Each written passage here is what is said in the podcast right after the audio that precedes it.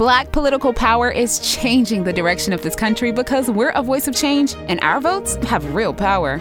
We have the chance to make a difference again here in Virginia. We must elect leaders who will fight for better jobs, better schools, affordable health care, who will care about keeping us safe from crime and systemic racism, and support our families' needs to recover from the pandemic. Let's take action together. Vote early until October 30th or vote on Election Day, November 2nd. Paid for by the NAACP.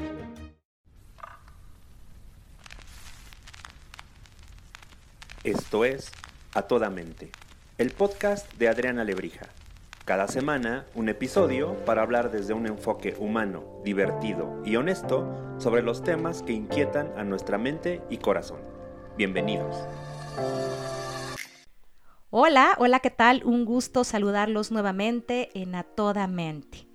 La verdad es que Paola y yo estamos muy, muy emocionados de este episodio, este episodio diferente, en el que queremos darle el espacio y el reconocimiento a una figura que ha sido muy importante, no solamente en la pandemia, siempre, toda la vida, y que ahora en la pandemia también, pero creo que los hemos tenido eh, un poco en el olvido o un poco no reconocidos y la verdad es que creo que necesitamos darles su espacio también y que nos platiquen cuál es su vivencia. Así que en el episodio de hoy vamos a hablar de los maestros, los personajes invisibles de la pandemia.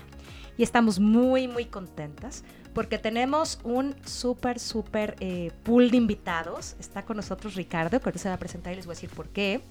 Eh, Denise y Carlos. Y lo que va a estar maravilloso es que lo que solemos hacer es presentarlos nosotros.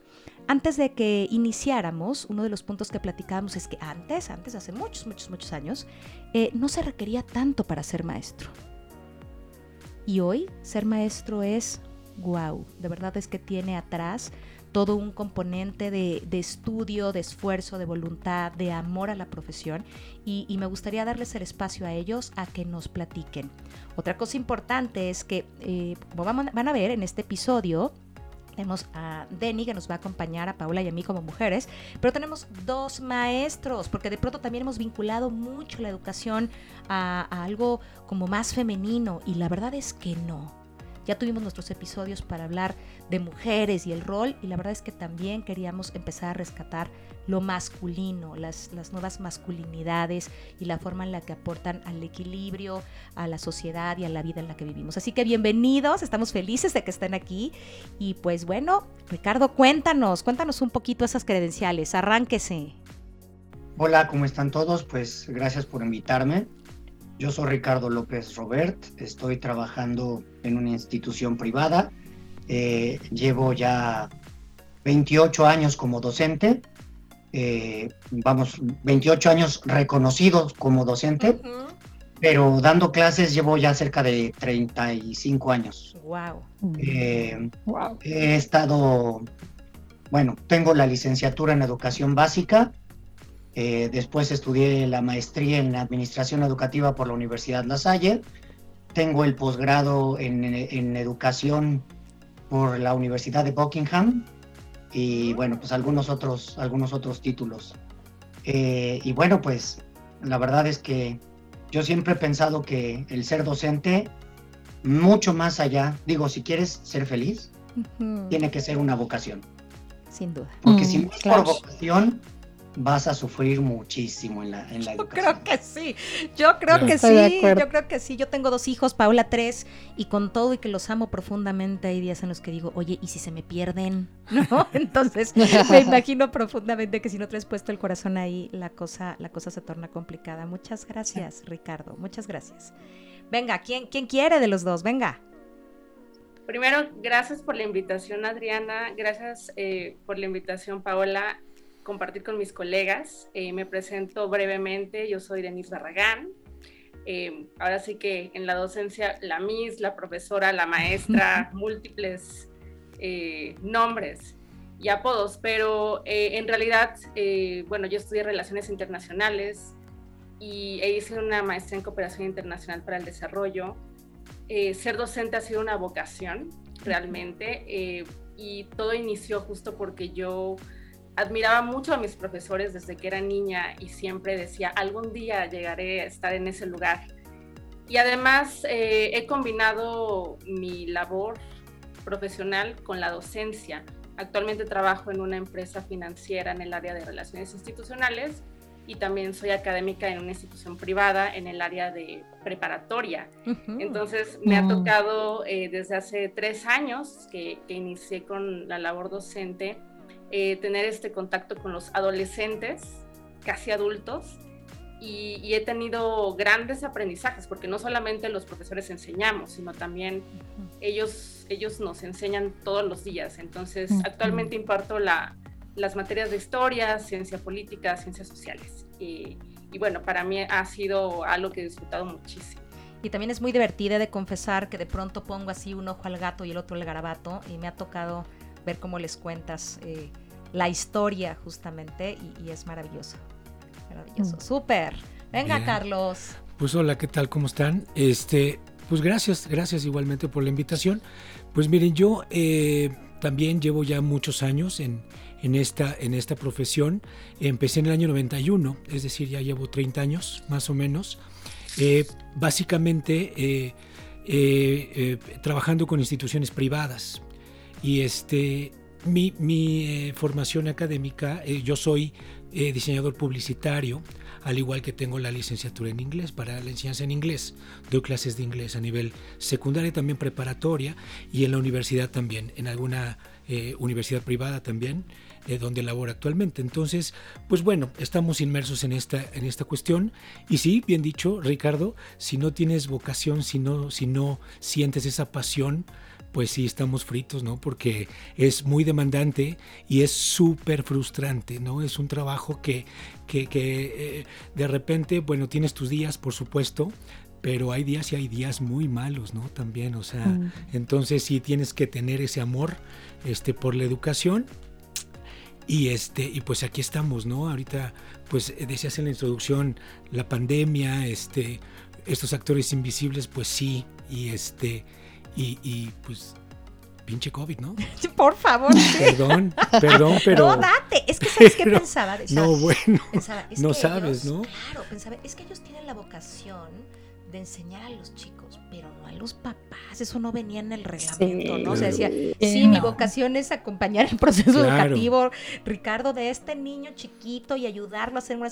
Pero ¿qué hago con el papá que ya está grandecito y cómo da lata, no? Creo que ese es, ese es un gran, gran reto. Creo que a veces nosotros, padres, eh, quizá los complicamos eh, la gestión y el disfrute de un rol tan importante, ¿no?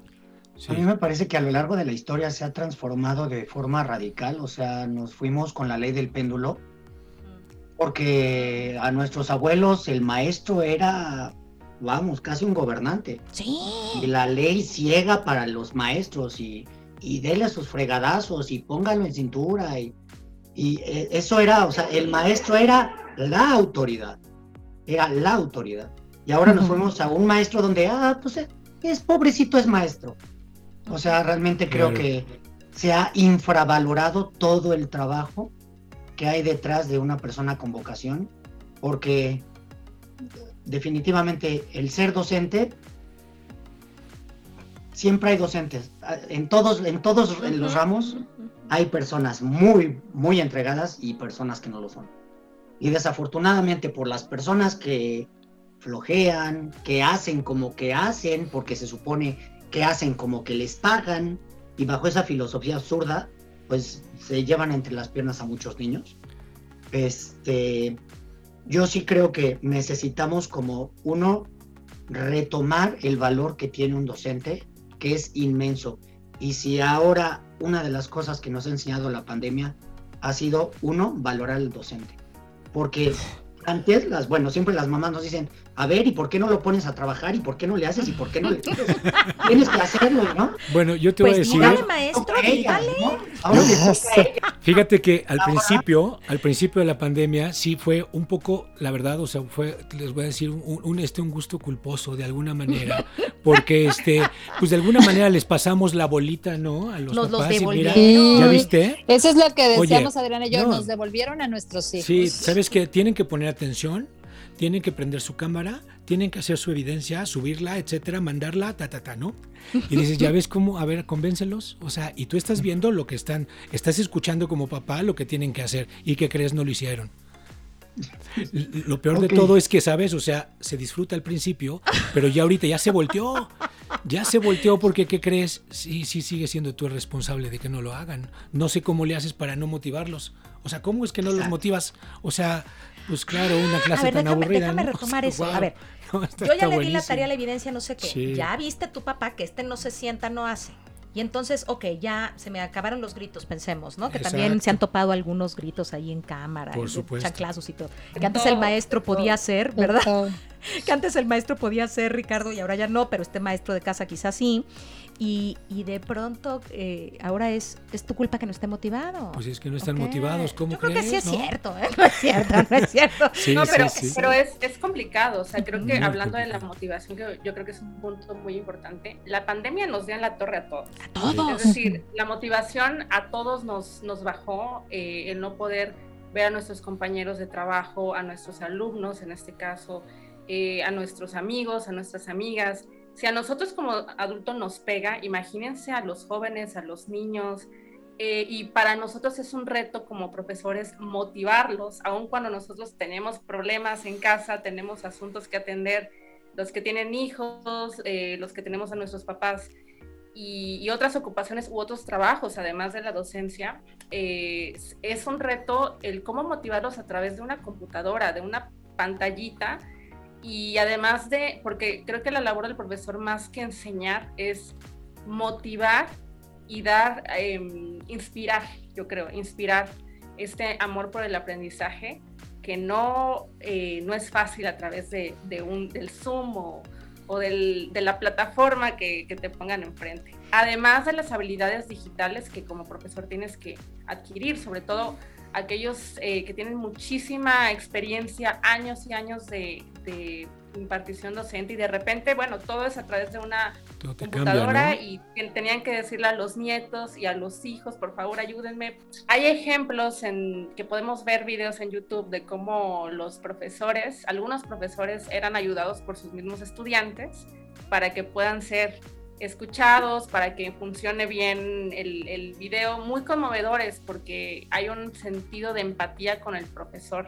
Y al final pues estamos usando nuestros recursos, nuestra luz, nuestro internet, que muchas veces no son pagados. Esto no es, es extra, no va dentro del, del, sueldo normal. Sí. Y sabes que dices, y dices algo bien importante y me quedé pensando, por ejemplo, en, en Ricardo que está en primaria y estas cosas que además a este nivel donde están tan chiquitos, eh, es donde los papás, los niños nos requieren más que nunca, pero los papás estamos en todo también y entonces le cedemos toda esa, todavía toda esa responsabilidad y yo creo que eso, a veces insisto, a veces hasta de la señal, quizá tú tienes el problema de señal, es que el profesor tiene mal señal. Yo lo he oído así de, pero ¿por qué no podría ser tú? No, aquí siempre tenemos muy buena señal. es el maestro que lo sacó. Y no podría ser que, que de veras... No, porque yo lo dejé conectado. Sí, pero no podría haber sido el niño en el, que se salió y, soltamos eh, como mucho más responsabilidad asumiendo, que el de prepa ya le sabría más o que el otro, cuando el maestro también está haciendo su mejor esfuerzo por entender y adecuarse a estos sistemas, ¿no? Sí. Yo coincido y difiero un poco. Eh, yo siempre he pensado, eh, hablando de Carlos y de Denise, se cree que la motivación la tiene que dar el maestro y yo estoy en contra de eso. Es correcto. La motivación es intrínseca, o sea, la motivación no nada. La, la, la, motivación tiene que nacer en la persona. No, o sea, no es algo que yo te dé. No es como, como el helado que te doy, entonces ya tienes el helado y ya estás motivado. O sea, no. La motivación tiene que nacer en ti. Y fíjate y eso viene de casa. Y además, este problema no es de la pandemia, la pandemia lo agudizó o por lo menos lo, hizo, lo hizo más evidente. Pero realmente yo me acuerdo desde hace ya varios años, muchos años, donde nos piden las autoridades en la escuela, la, la, la, la prefectura de estudios, etcétera, oye, necesito que hagas un plan de clase súper padrísimo, porque si no se te duermen perdón, pero, o sea, a ver, ¿quieren que me pare de cabeza? O sea, ¿me visto de payaso para tener al niño aquí? Es decir, ¿sabes? Y yo estaba, exactamente, Ricardo, creo que, sea, te doy toda la razón, porque si no le enseñamos a un niño a que tiene que atender sí o sí, le guste o no, pues imagínate, nos vamos a convertir en payasos y, te, aseguro que hay, hay, hay mises, hay profesores que de verdad lo hacen con todo el amor del mundo, ¿sabes? Quitándose todo este, este rollo de, de, oye, pues, este, pues, de quién es la parte, ¿no? O sea, se quitan todo eso y se entregan completamente. Yo lo veo todos los días, ¿no? Pero me, sorprende porque no es de ahorita, ya tiene muchos años que viene esto y entonces les ponemos todo.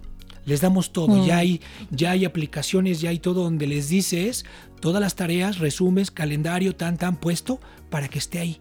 Y aparte se las mandas por, por Moodle, no sé, en mensaje privado, y aparte les dices y les mandas una lista de tus pendientes. ¿En serio? Es decir, ¿y el niño qué hace? O sea, pero entonces, yo, sí, yo sí creo. Yo ahí yo, yo sí creo en dos cosas. Una, la motivación no la tengo que dar yo. Yo coincido contigo y ahorita creo más a qué se refiere. La, motivación no tiene por qué venir del docente, aunque a veces las autoridades así nos lo hacen saber. O incluso los padres de familia pueden decir, ¿por qué no lo motivas? Claro, sí. Yo, yo ahí diría también la diferencia entre, o sea, yo creo que el maestro, una, una es que estoy completamente en desacuerdo en pensar que el maestro tiene que actuar solo, ¿no? Es decir, el maestro forma parte de una comunidad de maestros, forma parte de una, eh, una institución que tendría que ayudarle al maestro y sostenerlo y apoyarlo para que él genere las condiciones.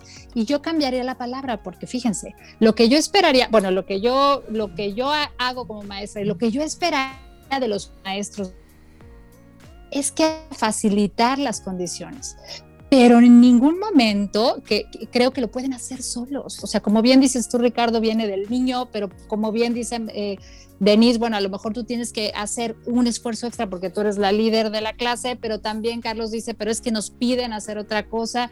Entonces yo digo, tenemos que empezar a llevar nuestra visión a todos los aspectos, pero en la educación a la comunidad. O sea, ustedes no van a poner solos nunca. ¿Y sabes qué pensaba Paola? Cuando decía la motivación, porque yo coincido perfectamente con Carlos y, con Ricardo, la motivación no la pueden poner ustedes porque le estamos poniendo un imposible, ¿no? Incluso yo les digo a mis hijos, a ver, yo les puedo dar todo, todo lo que pueda, pero no les puedo dar iniciativa, esa de dónde la saco, ¿no? Pero, pero sí creo en esta versión que le cambiaría quizá el nombre de Nirimi si te hace sentido en, en sí, también que puede ser inspirador, está rico. Para que seas, más allá de que te motiven decir, wow, tengo clase de, ¿no? Pero porque eh, amo lo que me enseñas, cómo me lo enseñas, pero, pero viene del chavito, pero esta inspiración creo que es así, pudiera, pudiera abonar, ¿no? Que nos pasa lo mismo. Y déjame regresarme a lo que decía, que decía Carlos y me hace todo el sentido. Eh, y lo vimos en un episodio cuando hablamos de los niños en pandemia, ¿no? Que decíamos, a ver, el niño se iba a la escuela y, y llegaba y si no traía reporte, pues no tenías bronca, ¿no? y ya, hasta que venían las calificaciones veías pues qué hizo y qué no hizo, ¿cierto? Pero ahora, justamente con toda esta comunicación y estas 2.000 plataformas, aplicaciones, ves si respiró o no. Y además lo tienes ahí y ves cuántas veces respiró. Y entonces estamos atrás de él de que se respire, pero también atrás de que el maestro, yo no me acuso que yo no, pero lo oigo, lo veo, pero además atrás de por qué el maestro no respiró lo suficiente. Por eso fue que, y entonces empezamos a echar por todos lados y estamos siendo súper persecutorios del proceso educativo, de los niños, de los maestros. Y, me quedaba pensando con, por ejemplo, me pasó hace dos, ¿qué estamos hoy? Miércoles creo, ¿no? Y hace dos días me pasó que me hablaron de la escuela para decirme, me acaba de avisar la maestra que el niño no se ha conectado. Te juro que me, que me dieron ganas de decirle, ¿y luego? O sea, yo puedo decir que no se conecte, no sé si me estoy explicando, puede ser que haya un problema, pero es como si te hablaran de la escuela para decirte, el niño fue al baño y no ha regresado. O sea, también, pero sé que no es porque no tengan algo mejor que hacer, maestros, sino porque de ahí va a pasar esto que decía Ricardo que me encantó de, ¿y por qué no lo puso a hacerlo? ¿Por qué no me avisó que no se conectó? ¿Por qué no me avisó que se desconectó? Y entonces, en lugar de que toda la comunidad de esta, de este que hablas, Paola, esté al servicio de favorecer la educación, estamos buscando ¿A quién le echamos la bolita de la responsabilidad para que no haya culpas de si yo le dije, si no le dije, si aprendió o no aprendió? Claro, y sabes, Adriana, creo que ahí tiene que ver un poquito también con esto que mencionas de tantas herramientas. De verdad, estamos inundados de herramientas. Yo te puedo mencionar, no sé, 15 que me piden que utilice. Es demasiado, o sea, es decir, yo tuve que aprender en ocho meses, ¿no? La, eh, la, implementación, utilización y bien, o sea, aparte bien, de, de, 15, de 15 herramientas digitales, por ejemplo.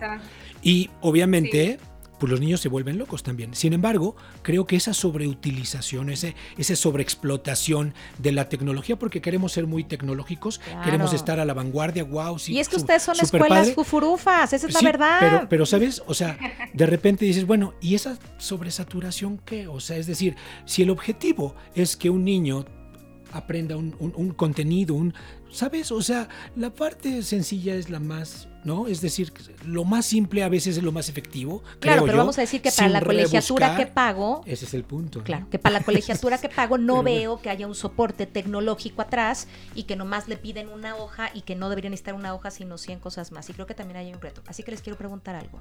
Me voy a salir un poquito del tema, pero quiero preguntarles algo. ¿Cómo se sienten ustedes, queridos maestros, en esta pandemia? No solamente de no poder hacer lo que les gusta con esta vocación, y disfrutar también del contacto de los chavos, que es lo que les permite y, los inspira a hacer estas cosas, y de tener de pronto que lidiar con, con la parte de la estructura académica donde tiene esta exigencia de ten 15 o 20 aplicaciones o lo que sea, o dos, pero todo el tiempo y ponte, y, ¿no? y además jala este y no pierdas. ¿Cómo se sienten? ¿Cómo están? Cansados, yo diría cansada. Cansada. Exhausto, sí. Sí, Sí, sí, yo, yo me siento completamente exhausto, fatigado, saturado. Sí, yo estoy realmente saturado. Este, dejé de ser maestro de, de 8 a 2 para convertirme en maestro de 6 a 10 de la noche, ¿no? Estar 24, 24-7. Casi 24-7. Y que no sea suficiente, ¿no? Y nunca, además nunca acabas. Claro. Además nunca acabas. Esto es como el trabajo del hogar. O sea, nunca acabas. Apenas terminaste una y ya tienes 20 cosas atrás. Es que sabes qué decía Ricardo, qué frustrante, qué frustrante, porque de todas maneras no nos llenas el ojo. No. Y, y, dejas, o sea, dejar un trabajo, eh, yo, yo creo que no visualizan a veces, no valoran, la sociedad no valora el trabajar que tenemos. No, claro que Porque para decir, para decir, por ejemplo, yo siempre les digo a los niños, trato de hacer conciencia les digo, ah, ustedes se quejan porque les dejé un trabajo. Bueno, un trabajo que yo les dejo a ustedes, a mí se me multiplica por 50. Claro. Porque yo tengo que revisar 50. 50, sí. ¿No? Y entonces, y calcúlale que tengo 4 o 5 días a la semana clase y de esos 4 o 5 hay un trabajo cada día, háganle cuentas.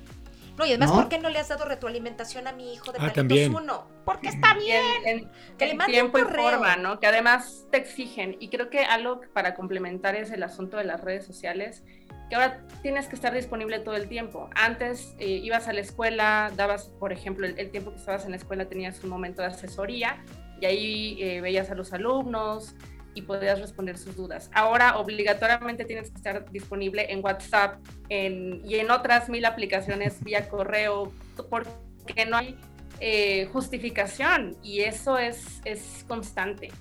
Em, prácticamente te vas a dormir con mensajes, te despiertas con mensajes y, y eso también cansa mucho. Justamente el límite también entre eh, el trabajo, la escuela, la familia se pierde, eh, está todo difuso y eso es, es, es ahora sí que hacer tres papeles al mismo tiempo, ¿no? O más. Por eso yo hablaba de lo invisible, ¿no? Porque te digo, pero si yo soy mamá y ahora tengo que ser maestra, ¿qué crees? Que la maestra también es mamá. Sí, por supuesto. O no es mamá, pero tiene otro trabajo y es, es, que solo es maestra. No. Digo, todos estuvimos en pandemia, también nosotros. Sí. Y también con, familia y también con miedos y también con, con rollos de conexión y de, ¿sabes? Conéctate tú allá de aquel lado, yo acá y cállate y, y espera. O sea, no, bueno, es un rollote, o sea, ¿no? Y, no entren y estoy en clase y porfa y bájenle y o sea y solo el timbre y los tamales que también en su casa llegan el timbre y los tamales. Y oye la licuadora no y la puedo espera espera déjame ponerlo en, en, mute y ahora ok ya dale a la licuadora profe estás en mute otra vez. O sea la verdad es que es una complicación terrible. Por eso es que cuando Pablo y yo lo hablábamos decíamos de verdad cuando uno oye en estas pláticas hablar sobre educación eh, la verdad es que la mirada, se los digo con todo el amor, no crean, que, no crean que los miran y los reconocen con todo lo que están haciendo. Es muy poco el reconocimiento. Es más bien como, yo creo que deberían tener más, yo creo que les falta, yo creo que no nos dio, no sé qué, es que para lo que uno paga, es que esto que hago, es que no sé qué. Y, y los dejamos creo que muy desvalidos cuando, me encanta esto que dices, Ricardo, yo era maestro de 8 a 2 y de lunes a viernes, y hoy soy maestro de lunes a lunes todo el tiempo, o Deni, estoy conectada todo el tiempo y me imagino si el trabajo de primaria es complicado evaluarlo, el de secundaria tiene otra complicación de evaluación y el de prepa tiene otra complicación de evaluación.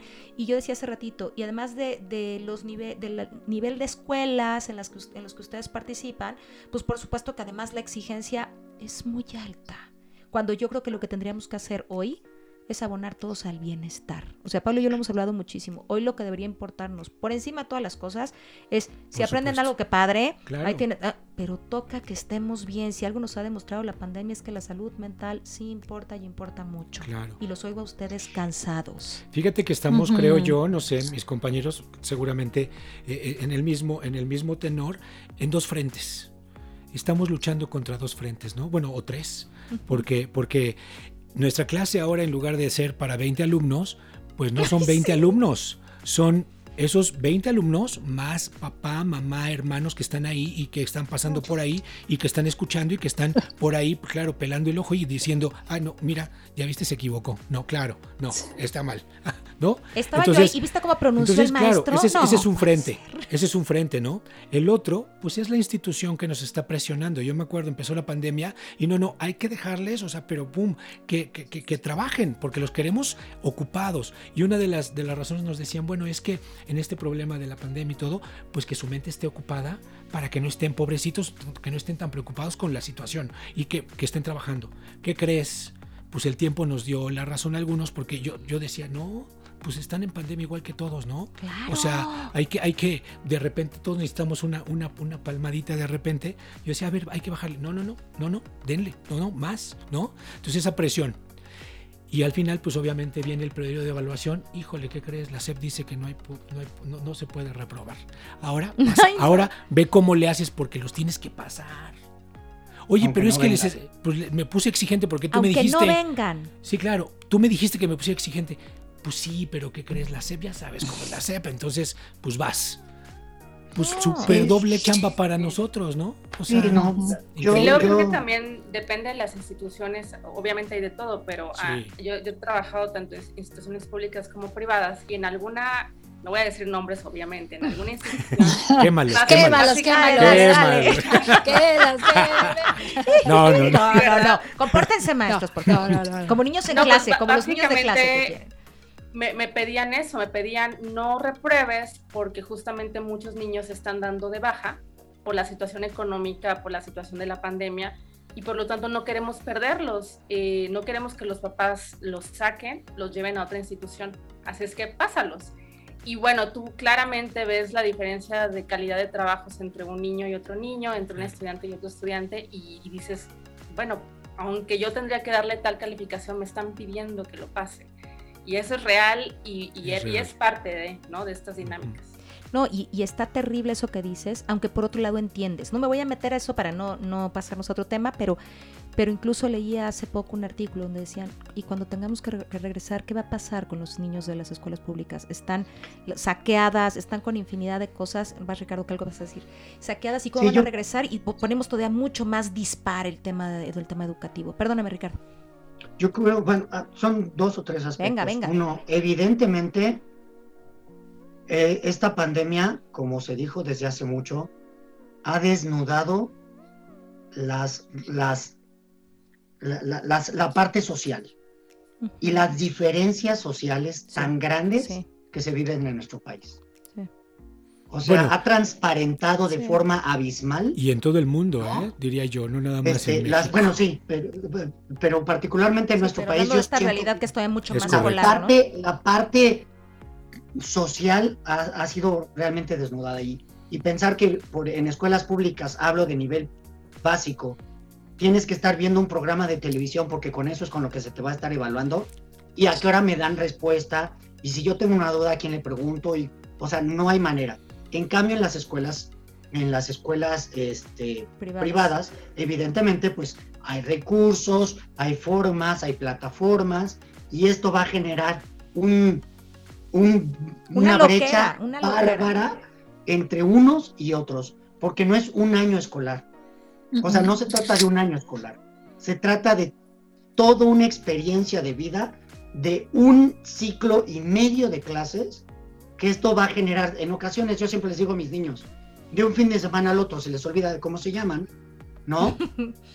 se les olvida hasta cómo se llaman. Ahora, después de un ciclo escolar, el rezago educativo a nivel mundial, pero particularmente en nuestro país, va a ser realmente muy grande. Y justamente un, aunado a esto, yo sí creo que lo más importante no es tanto el contenido que le demos, sino las habilidades que estemos Claro. Porque el contenido les va a olvidar. ¿Sabes qué me, pasó, Ricardo, que al principio de la pandemia tuve que ver un programa de televisión que nos habían mandado en la escuela? ¿Ok? Así de, bueno, pero pónganle ver tal. Y estaba yo con mi hijo el pequeño. Y les juro que dije, no, este no puede ser. no, pero este no es. Yo creo que se equivocaron. Este no es. De verdad, ¿eh? Y cuando supe que sí era, empezaron todas las mamás en el chat de, oigan, ¿están viendo esto? Sí, es que esto no puede ser. Era para Iñaki para primero primaria. Mm. ¿Ok? Les prometo que era lo que mi hijo vio en Kinder 1. Y era para primero de primaria. Yo creo que en alguna actividad de la SEP les dijo, quiero ver que lo pidan y manden evidencia y no sé qué de que lo vean. Era de verdad, no me acuerdo cuál era la canción, pero era como esta de la, un elefante se columpiaba, una canción así, para, para sumar, haz de cuenta. Y ni siquiera sumar, para contar del 1 al 10. Iba en primera primaria. Y yo me acuerdo haber dicho, claro que lo sabemos en la diferencia en el rezago educativo, pero ¿esto qué? Y ahora si pensamos la pobreza digital y pensamos todas las cosas terribles que hay atrás, vamos a hacer todavía un abismo mucho más grande. Y tienes, tienes razón, Ricardo, esto nos va a pegar de una forma brutal. Entonces, y en la parte educativa y en la parte emocional. Por supuesto. Claro. Justo en la parte socioemocional es algo que tenemos que cuidar muchísimo los maestros. y ahorita que decías, Adriana. Este, dame chance. Este, creo que los maestros somos un referente para los chavos y a ellos es a quien nos debemos, a los chavos. A mí me tienen sin cuidado los comentarios de los padres de familia, ¿sí? Y, los he recibido por montones, ¿no? ¡Qué bueno! La verdad me tienen sin cuidado, ¿por qué? Porque no, es, no, no estoy dándole clase al papá, claro. estoy dándole clase al alumno y no por nada llevo 30 años de trabajo docente y creo que algo he aprendido. Que no pareces, Ricardo. Te ves bien chavito, has empezado en Kinder 1, porque yo se me hace que ahí te pusieron de. oye, y que aparte, y que aparte se, o sea, se dan esa libertad de decirte, oye, profe, ¿y por qué no haces tal cosa, no? O sea, de, verdad, bueno, ok, está bien, ¿no? Pues se, la pasas, ¿no? Pero, pero no, oye, yo estaba pensando, y, y, en, una, en una charla con unos amigos estábamos hablando de esto, y decíamos, bueno, oye, estaría muy loco, de verdad, que que, digo, todo el mundo está igual que nosotros, es decir, creo que hay una generalidad en el rezago educativo de un año de no asistir al colegio, ok, en todos lados. Estaría muy loco que, repitiéramos año todos. O sea, es decir, es una pandemia, me explico. O sea, no sé si se, si se ha logrado como, como entender la trascendencia de esto, como decía Ricardo, ¿no? Imagínate el, rezago de un año. Estaría muy loco. ¿no? Estaría muy loco que dijéramos, oye... Todavía no se han visto. Exacto, no, y no, van a, no se van a ver. ¿A qué va a llevar todo esto? Las habilidades también sociales, además de las psicoemocionales. ¿Cuántos niños no se conocen en persona todavía? Pues todos los tuyos, todos los tuyos, Denny. O sea, primero de prepa en el TEC nadie se conoce. Ay, perdón, ya dije Primer año de preparatoria, cuando es una etapa en la que pues es plena adolescencia los chicos quieren conocerse, quieren explorar, quieren utilizar las instalaciones de la Agarrarse a los besos, Denny. Conocerse. Claro, la, no hay bueno, salir de la casa. Claro. Cosa que Oye. dejarse de pensar cuando tenía su edad, pues de, de qué tanto me hubiera perdido y es algo que es parte de tu, o sea, tan importante como la adolescencia que te prepara la adultez y que no van a poder vivirlo al 100%. Y eso es algo que la verdad también a mí me, genera tristeza. Es, es, algo triste. Eh, veo también, una de mis hermanas está en la universidad, veo también que ella no puede estar con sus compañeros cuando la universidad es una de las mejores etapas de la vida y te queda para, para siempre y los recuerdos ahí están y, y va a ser difícil regresar a clases y volver a desarrollar estas habilidades socioemocionales, va a afectar a una generación completa. Y también creo que a ti maestro, y me refiero a los tres, a ti maestro, que creo, creo que también, por más que tengas la vocación, te tenemos ya tan cansado. Y quiero decir, te tenemos, ¿eh? Todo el sistema, el poco reconocimiento, no hay vacuna todavía para ti. O sea, te tenemos tan cansado que también creo que, que cuando regreses... Eh, también te va a costar trabajo a ti, ¿no? A, ver, sí, sí, vamos bien. O sea, estamos mermando, mermando mucho. Déjenme preguntarles una cosa. ¿Qué necesitarían de los papás? O sea, la verdad, porque como que siempre es, a ver, maestro, ¿por qué no haces? ¿Qué necesitarían de veras? Para que por ahí dejemos esto y, lentamente, ¿no? Y que los papás que nos escuchen, ¿qué necesitan? Ustedes de nosotros más allá de lo que nosotros les demandamos, ¿no? Porque quizá hay mucha demanda y muy poco alto para decir, ¿Qué tengo que hacer yo? No sé si por mi hijo solamente, me explico, sino un, dos, tres por mí, por todos mis compañeros. ¿Qué, ¿Cómo te ayudo, maestro? ¿Qué necesitamos hacer los papás para poder apoyarlos? Yo pido mano. Venga. Que hagan su chamba. Y sea todavía más que Hagan su chamba.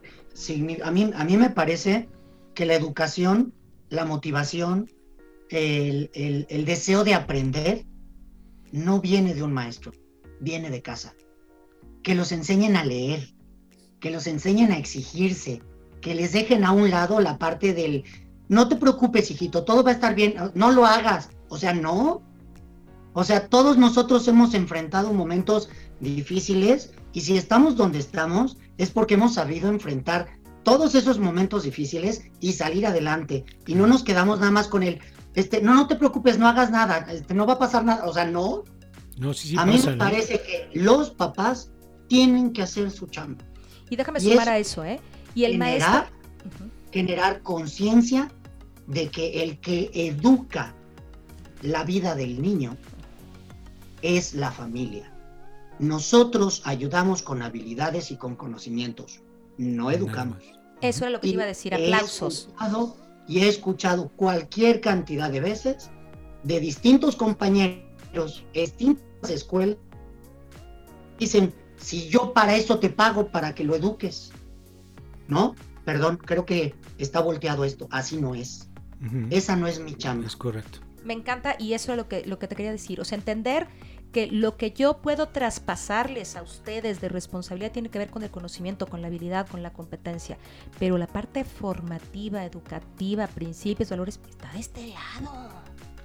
Y, yo ahí me atrevo a decir, además me atrevo a decir que o sea, como un poco al escucharlos, digo, ¿cómo, no, ¿cómo nos faltó a todos desde nuestra propia trinchera la empatía, ¿no? O sea, como poder ponernos cada uno en los zapatos del otro. Ahorita estamos hablando de ustedes como maestros y digo, ojalá podamos en algún momento eh, histórico, ¿no? Retomar eh, el lugar que ustedes han cubierto, que son más, eh, como bien dices, como educadores, que los papás retomemos la parte que nos corresponde y que ustedes tengan un lugar en la sociedad muchísimo más importante que el que, el que al que se les ha, quiero decir, que al que se les ha aventado, ¿no? Es que el juego se llama empatía, Pablo. Y creo que yo, yo, creo que aquí, junto con eso, sería como la confianza, ¿no? ¿Qué pediría yo?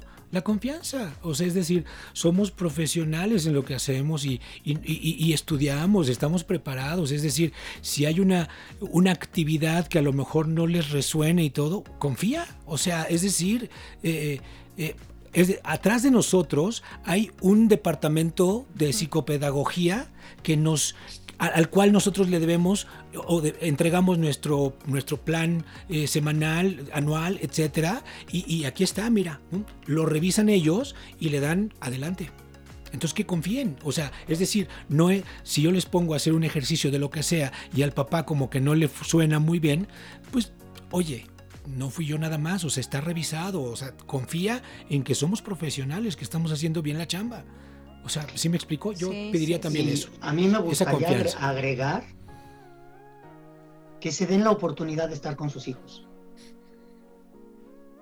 Que se acerquen con sus hijos y a ver qué estás haciendo. Que no los abandonen al trabajo del docente. O sea, no porque yo estoy pagando una escuela, ¿sí? Y el maestro está trabajando, ah, nada más porque ya estoy pagando, eh, y, y bueno, quiero ser muy claro, no todos los papás son así. hay algunos papás bien comprometidos. Sí, claro. Hay algunos papás bien comprometidos, pero hay algunos papás que se, se olvidan. no tocan, no tocan nada de los, no tocan base con sus hijos para ver qué están haciendo, cómo se sienten, qué han aprendido y nos quedamos todavía con la idea de cómo te fue. Bien. Y ni la pregunta ni la respuesta nos llevan a nada. Y es que el acompañamiento es para el niño, no es acompañamiento para evaluar al maestro. Y ahí es donde creo que hace una gran diferencia. O sea, si te vas a quedar a estar con tu hijo, es para acompañarlo, para saber. Si no vas a estar con tu hijo, entonces averigua después qué hizo, si es parte de tu educación, que tomes, está bien. Pero acompaña, desarrolla, en todo caso hasta evalúa a tu hijo para ver qué está necesitando, pero no pongas al maestro en la lupa de la evaluación. Sí, yo, creo que tiene que ver con corresponsabilidad, ¿no? Ser corresponsable entre eh, alumno, profesor, padre de familia, y, es algo que creo que ha ido cambiando con el tiempo. Ahora las escuelas se ven como, o se veían antes de la pandemia como guarderías, donde, ah, dejo a mi hijo y me voy a hacer mis otras actividades. Ahorita la pandemia enfrentó, por ejemplo, a familias que tal vez pues no se conocían, es decir, los padres no conocían al 100% lo que hacían los hijos, independientemente si iban en primaria, secundaria o preparatoria.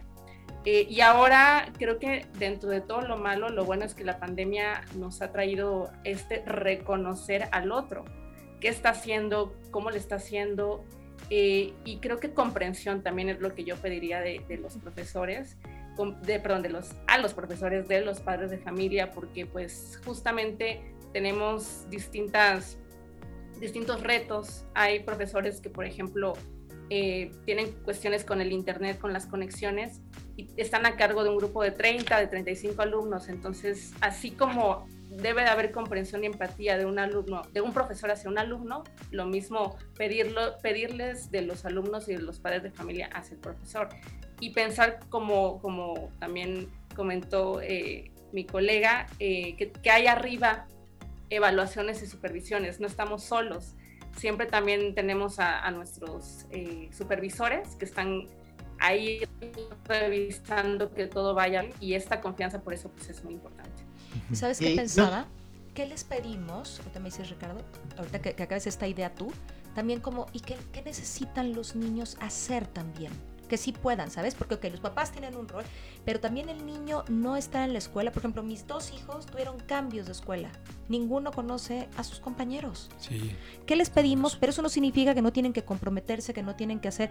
¿Qué les podemos pedir a los niños o qué necesitan ustedes, maestros de los niños? Y es, si el niño, el adolescente y el adolescente adultito, ¿no? Porque tenemos aquí primaria, secundaria, prepa, pero ¿qué les podemos pedir también a ellos, nosotros como papás, e impulsar ese comportamiento hacia ustedes para que esto fluya de una manera más armónica? Ibas a decir, Rick.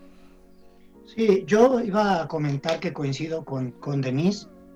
Eh, en las juntas que siempre se hacen al inicio del ciclo escolar, para que los padres conozcan al docente y se presenten, este, yo siempre he dicho que la educación es como un triciclo. La llanta de adelante, la más grande e importante, es el alumno. Pero detrás vamos los maestros y los padres de familia cualquiera de los de cualquiera de los de las tres llantas que no funcione, entonces no camina. Entonces por eso por eso era tan importante que que, esta corresponsabilidad que bien señala Denise hagamos este, la hagamos entre todos porque todos tenemos que hacer algo para alcanzar lo que nosotros queremos de nuestros niños. O sea, saber qué es lo que quiero yo de mi niño y trabajar para alcanzarlo. Y eso va desde la casa y también desde el docente, ¿no? Y en relación eh, a qué les pediríamos a los niños, a mí me parece, uno, y, e, e, insisto, viene mucho de casa, confianza en sí mismos. Que no le teman al error. Claro. Que no le teman al error, que no pasa nada si se equivocan Híjole, es que está maravilloso esto que dices. Yo sí algo, y me encanta, me encanta, y hasta quiero meterme en eso y tantito más. Yo he notado, quizá, ojo, yo no estoy en el salón de clases, ¿ok? No, no he estado nunca como, como estoy ahora, ¿no? Pero he notado con mucha claridad la, el nivel de ansiedad o de angustia o de preocupación eh, en mis hijos y en otros, ¿no? Que, que puedes conocer por, por el error pues órale di, pero ojo, eh, me voy a atrever a hablar de mi, de mi parte empresarial, ¿no? Cuando trabajo con compañías. Es que le pasa al adulto. Y entonces como, vamos, díganme, no sé qué. No sé si frente a la cámara que es, oye, estaba más canijo cuando nos veíamos, ¿no? Ok, en cámara nadie quiere hablar. Genera como mucho más de, me ven, es que antes también te veían, como si, nos, como si algo pasara extraño y se hubieran... Eh, por eso me gusta que lo toques, me, me, hace darme cuenta que no era una percepción equivocada mía, ¿no?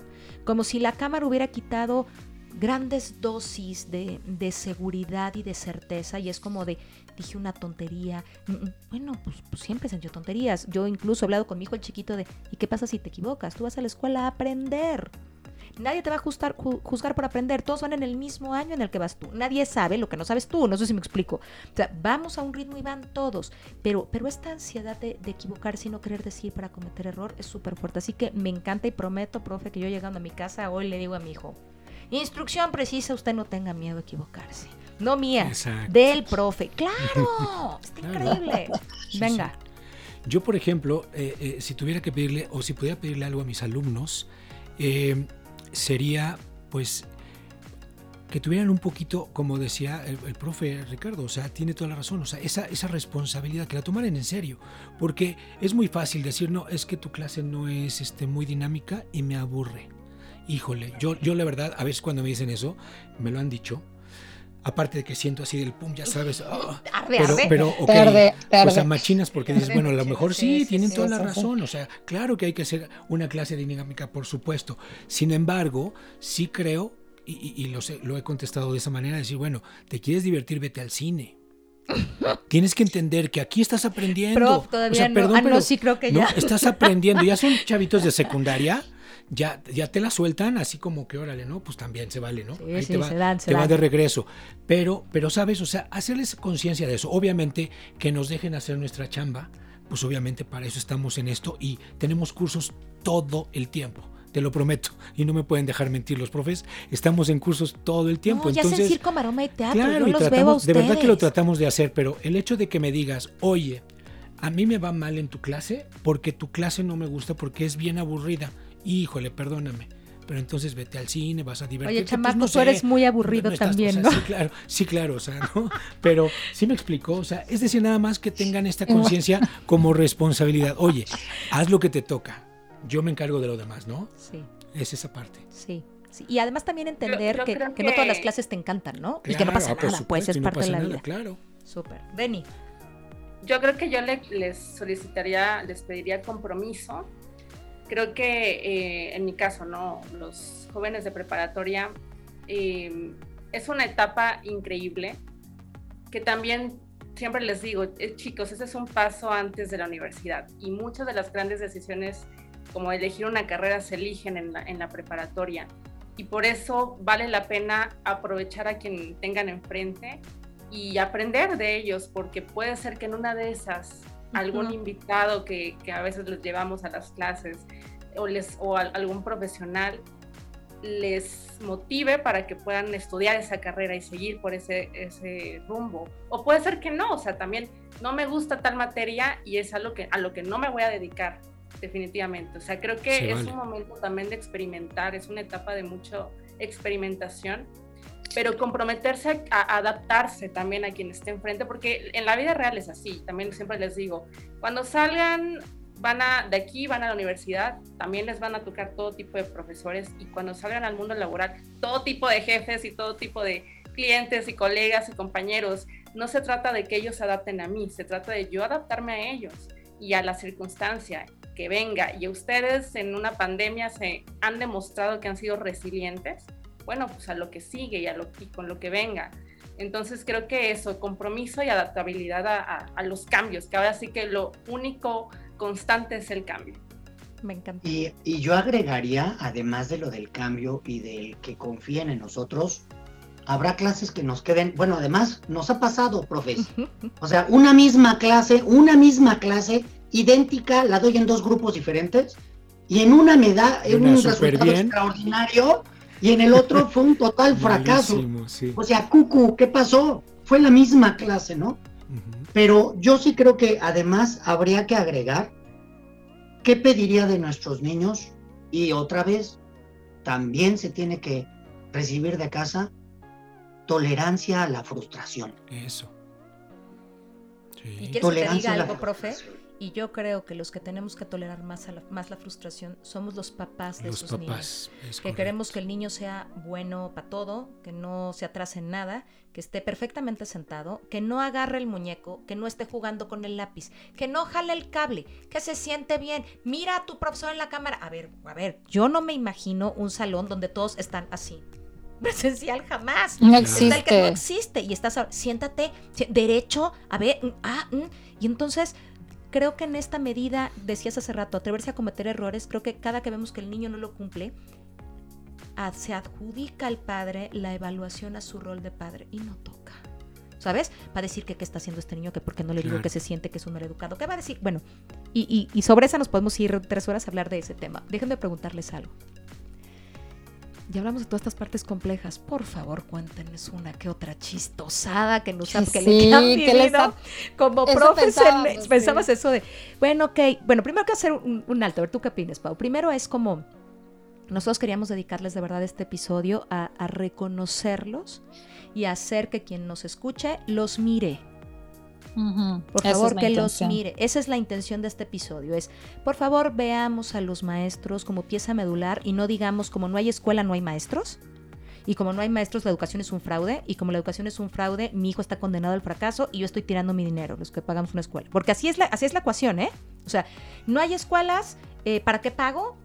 ¿No? Si no hay maestros, o el maestro qué, o que el maestro sigue trabajando, no trabaja de 8 a 2, trabaja de 8 a quién sabe cuántas horas, todos los días de la semana, eh, en, una, en una sala, en un aula le sale bien y en la otra no, imagínate la frustración, y de lo vuelve a intentar, y evalúa no sé cuántos este, correos, y ta, ta, ta, y además atiende a la junta, y lo que le dice el departamento psicopedagógico y de estructura, y ta, ta, ta, y todas las exigencias, y le tiene que contestar el WhatsApp el de prepa, y el de secundaria le parece aburrido, y el de primaria ya no, ya no quiere, se quiere conectar y apaga la cámara.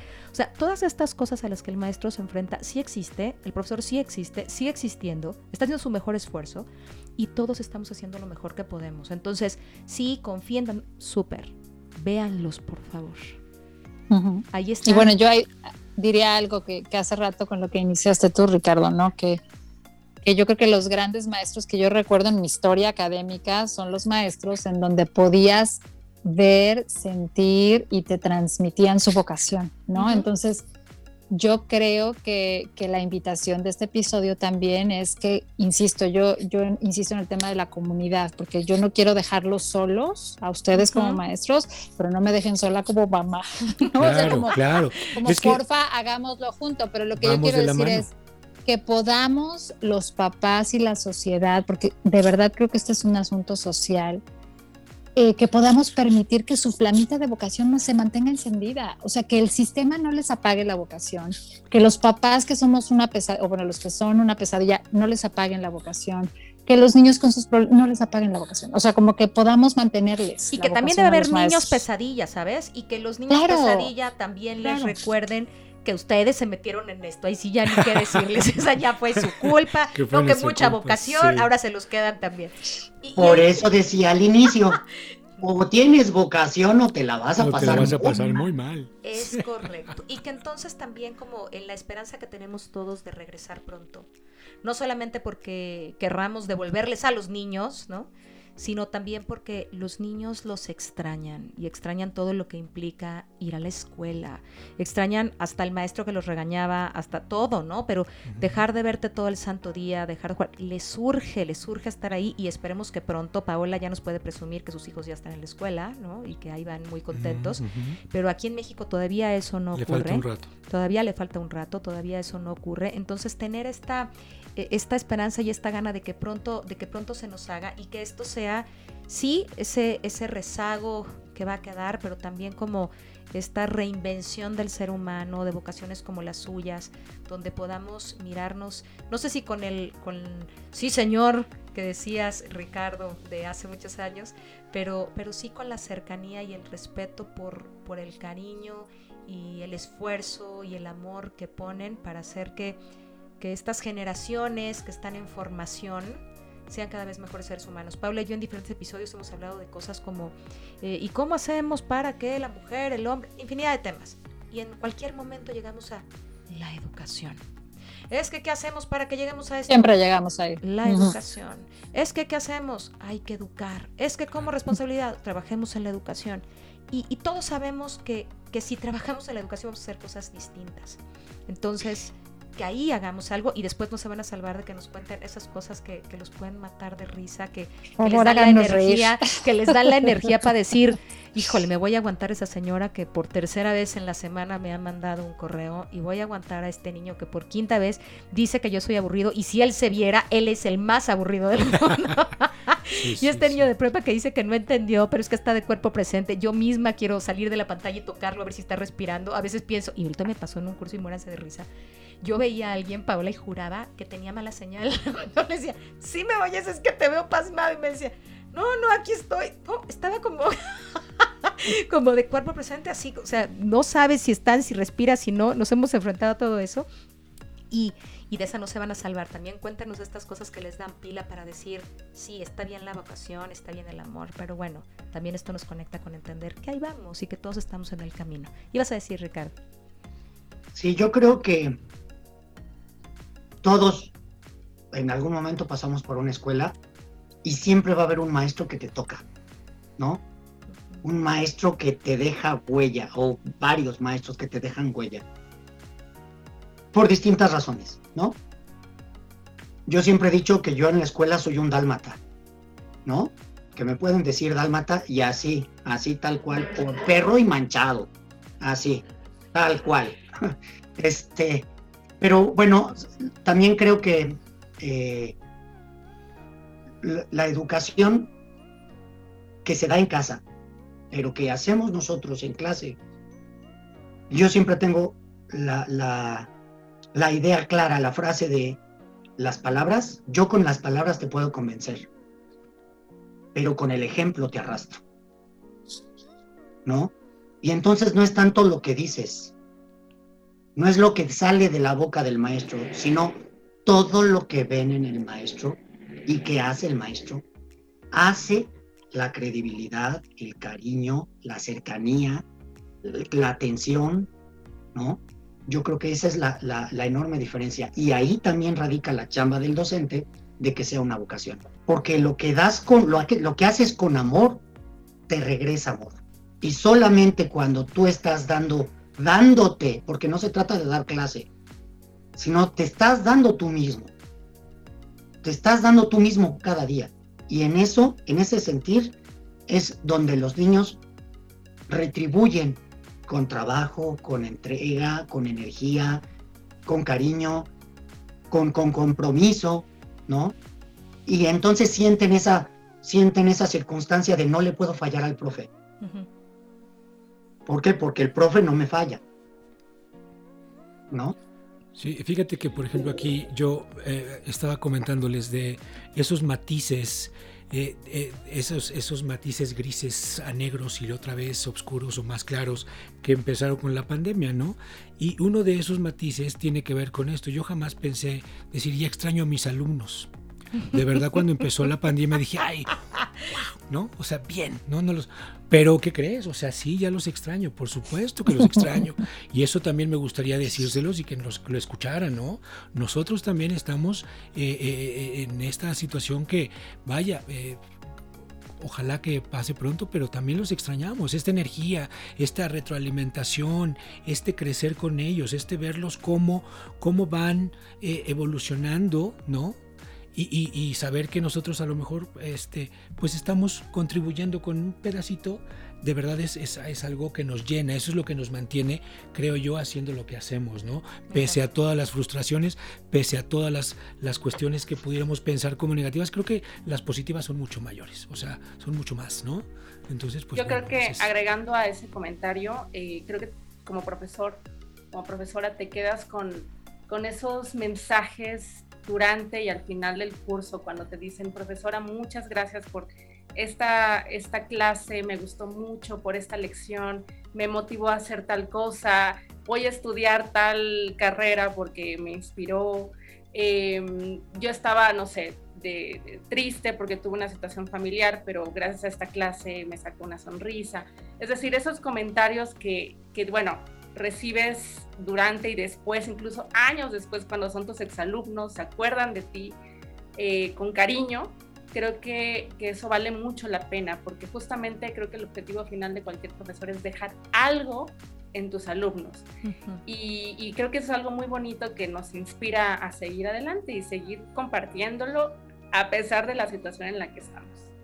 Me encanta, me encanta no, no se fuguen, díganos una chistosada, una chistosadita, No sabe, no sabe cuánto pensábamos, Pablo y yo. No, pero nos tienen que contar una con maestros, porque va a pasar tantas cosas que de pronto no nos enteramos. Al cabo no van a decir nombres ni nada, y, ya se me podemos poner así como estas siglas de son reales, pero los personajes han sido cambiados y se enteraron algo de los diálogos y no sé qué.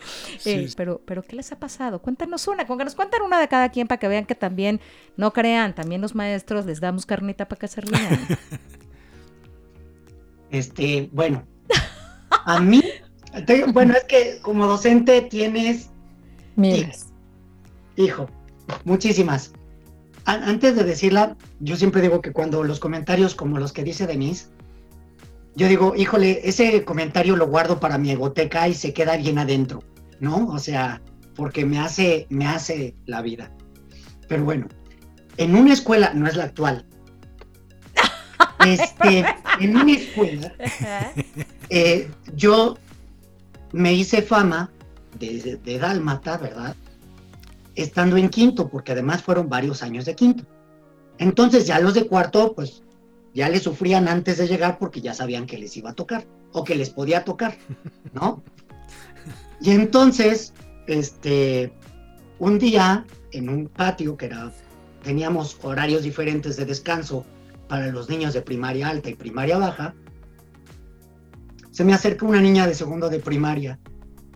Este, yo estaba dando quinto y me dice, oye Ricardo, y yo, ¿qué pasó, mi amor? Te falta mucho, pero te estoy hablando de hace siete, ocho años. Me dice, ¿te falta mucho para jubilarte? Y yo, uy, sí, mi amor. ¿Por qué? Me dice, es que no quiero que seas mi maestro, porque mi hermano está contigo. no crees que para ver si... pronto, para ver si la podemos librar. Para, ver la esperanza muere al último, ¿no? O sea, la esperanza mejor pregunto. Mejor pregunto, para ver si me quedo aquí o me cambio de escuela antes. Muy bien. Yo, pues bueno, sí, en la pandemia sucedieron varias cosas, ¿no? Y, uno de ellos es pues las cámaras prendidas, ¿no? O sea, la cámara prendida y pues tú entras a clase y está la cámara prendida y por más que le decía, oye, apaga tu cámara, oye, está... Y no, pues la mamá estaba por ahí, pasaba y, se cambió, este, se quitó la blusa, así, se veía la espalda y bueno, o sea, dices, oh, la cámara. Entonces, pues, ¿qué haces? Pues ya lo saqué, ¿no? No, no, ya cuando vi que...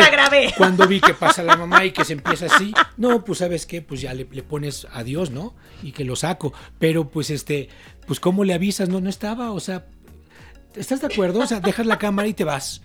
y tu mamá pues señora, por más que les dije que no, lo pues, grabé, tomé unas fotos. Sí, claro. Pero pues así varios, ¿no? Los gritos que por ahí se oyen y, la, y el niño viene apenado. No, profe, no, es que... Y ya le pone el, mute, ¿no? Y dice, ah, bueno, no, bueno, pues es que estamos todos en el mismo lugar, o sea, ¿no? Tomando Yo comparto una, una, anécdota también relacionada con la cámara. Eh, justamente, eh, sí, me sucedió que estaba la mamá cocinando, el hermanito, y en eso eh, empiezan a gritar, se está quemando, se está quemando algo, huele a quemado. Entonces todos empezaron a correr en, la, casa, porque al parecer uno de los, hermanitos estaba cocinando algo, se empieza a quemar. Entonces, bueno, pues a mí me dio risa, mejor apagué la, también el, micrófono y ellos apagaron, tenían la, tenían la cámara encendida todavía y al final hasta me quedé preocupada porque yo ¿Qué tal después de que me reí? ¿Qué gacho? Después de que me reí. ¿Qué tal que, sí se quemó? que el niño sí se quemó. Sí, sí, sí, y, resulta que no, al parecer uno de ellos estaba cocinando y se le pasó y por eso le ha quemado, pero aún, aún así para mí fue súper gracioso porque toda la situación, o sea, cómo, cómo entras a la intimidad del hogar y te vuelves alguien más.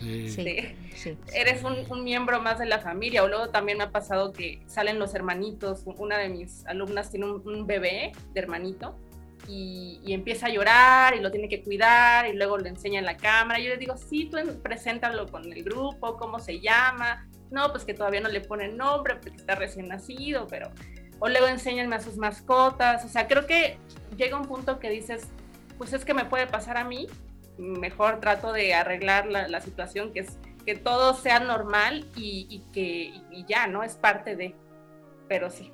Qué Con la cámara ha habido muchas situaciones. Qué maravilla. Y las que nos faltan, y las que nos faltan. Y hablando de cámara y estas cosas, eh, a mí me gustaría ir cerrando, no sé si tú quieras comentar algo, Pau, pero me gustaría ir cerrando para, dándoles primero las gracias, las gracias por haber estado, las gracias, por acompañarnos, las gracias por, por el rol tan importante que, que representan, que ejecutan para, para nuestros hijos y para todos los niños, los chavos, los adolescentes. Gracias por tener esta vocación, gracias por tolerar eh, nuestras intolerancias, gracias por tener fe en que la educación hace la diferencia. Yo estoy profundamente agradecida por, por su lucha, por, por su cariño, por, por entender lo que no deberían de entender, ¿no? A veces, y por buscarnos maneras más sencillas de, de acompañar nuestro camino como padres y el camino de los chavos.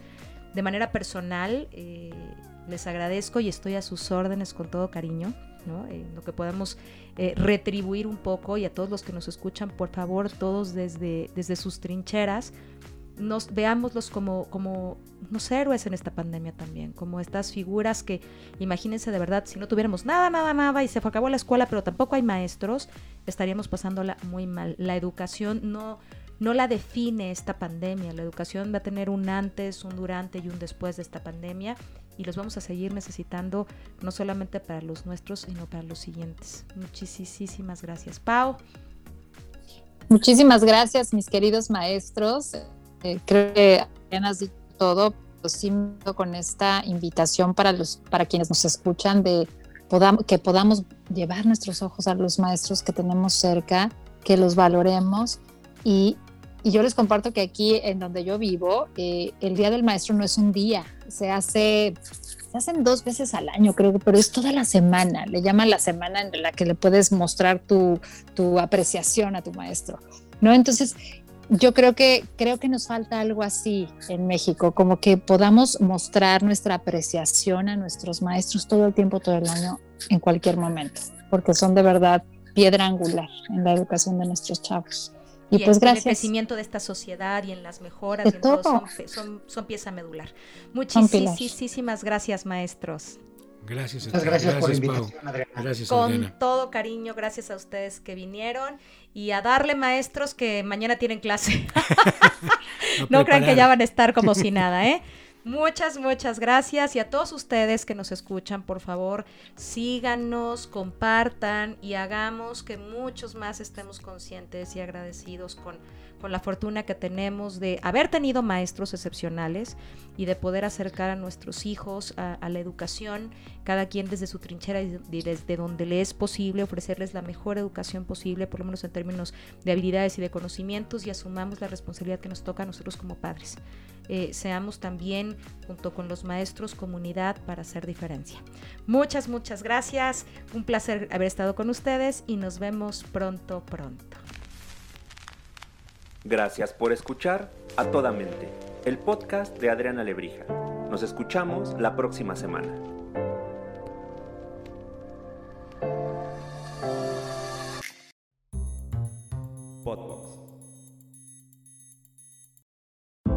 Moments.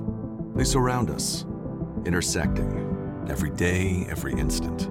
Moments that can change us forever. In a region where news is never ending, a singular sound defines our moments.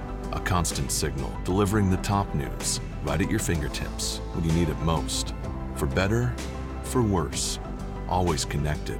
Our legacy is the future, and we'll never miss a moment. WTOP News, 103.5 FM. For 40 years, Michael Myers has haunted this town.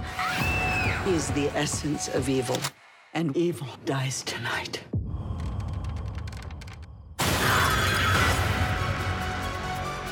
We're gonna hunt him down and we're gonna put an end to this. I wanna take his mask off and see the life leave his eyes. Happy Halloween, Michael. Halloween Kills, rated R. Under 17, not admitted without parent. In theaters and streaming only on Peacock now.